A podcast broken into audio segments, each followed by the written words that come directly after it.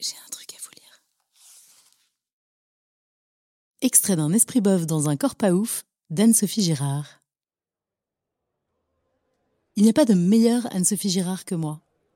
Personne ne viendra jamais me dire Excuse-moi Anne-Sophie, euh, mais on a trouvé une meilleure version de toi. Elle s'appelle Sandy, elle a 24 ans et vit dans le Dakota. Entre parenthèses, toujours se méfier des Sandy qui vivent dans le Dakota, on ne le dira jamais assez. Et quand bien même vous arriveriez à être une meilleure version de vous-même, alors quoi?